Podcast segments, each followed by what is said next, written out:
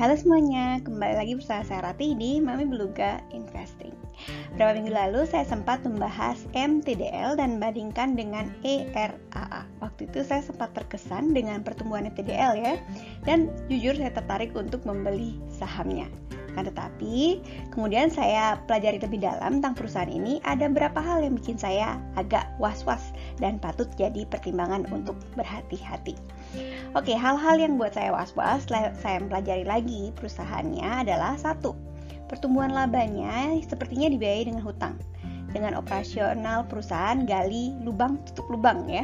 Oke, perusahaan tidak punya cukup cash untuk menutupi hutang jangka pendeknya yang kemungkinan berpengaruh ke likuiditas operasional MTDL. Hal ini sempat saya amati di kasus uh, Stril, di mana situasi ini berakibat macetnya operasi perusahaan. Stril adalah salah satu dari beberapa perusahaan yang sempat saya analisa di awal-awal berdirinya channel ini ya.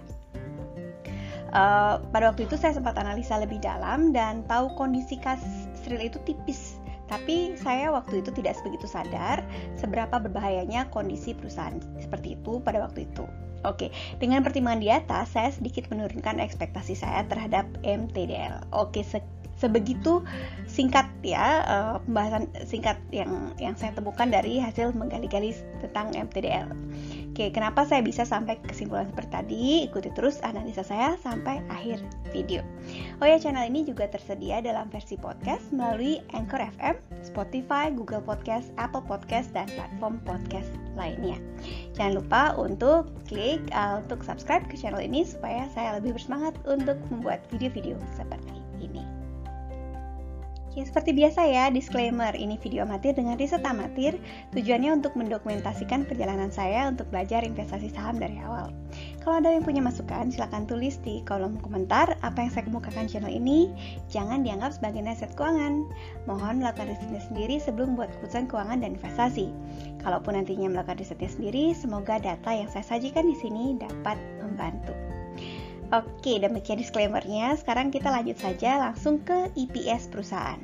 Bagi yang berminat untuk tahu mengenai profil perusahaan, bisa lihat di video-video saya sebelumnya. Link kedua video itu bisa uh, dilihat di deskripsi ya.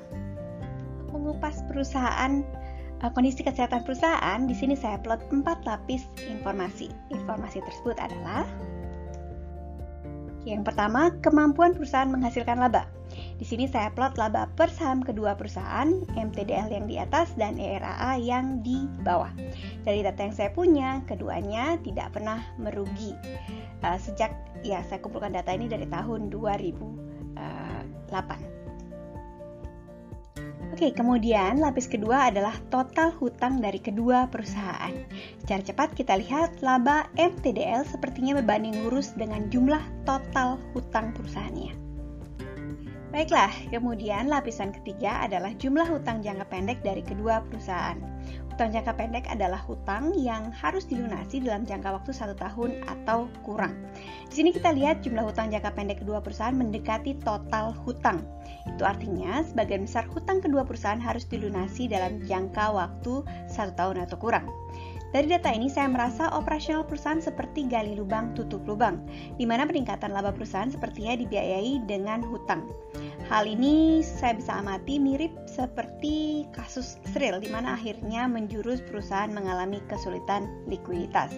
Video lama yang saya yang sempat membahas Sril saya cantumkan di bagian deskripsi. Saya harap saya salah ya untuk kasus MTDL di sini. Hal lain yang membuat saya was-was adalah kondisi cash perusahaan cash perusahaan ya, kondisi cash perusahaan. Di sini saya tambahkan kondisi cash atau kas kedua perusahaan sebagai lapisan informasi keempat dengan uh, blok warna hijau ya, uh, batang diagram batang warna hijau. Kita lihat kondisi kas perusahaan MTDL selalu di bawah hutang uh, jangka pendeknya. Kondisi seperti ini saya rasa bakal memaksa MTDL untuk selalu mencari pendanaan dari luar untuk menutup hutang sebelumnya. Dari penilaian saya, data ini menempatkan risiko likuiditas MTDL yang lumayan tinggi.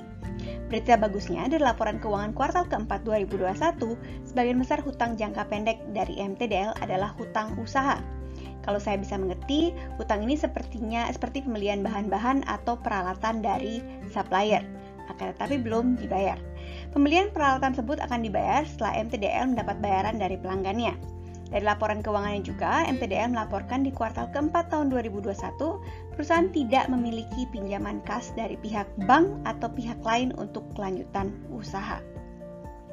Kemudian ada hal lain lagi yang baru saya sadari dari ERAA ya.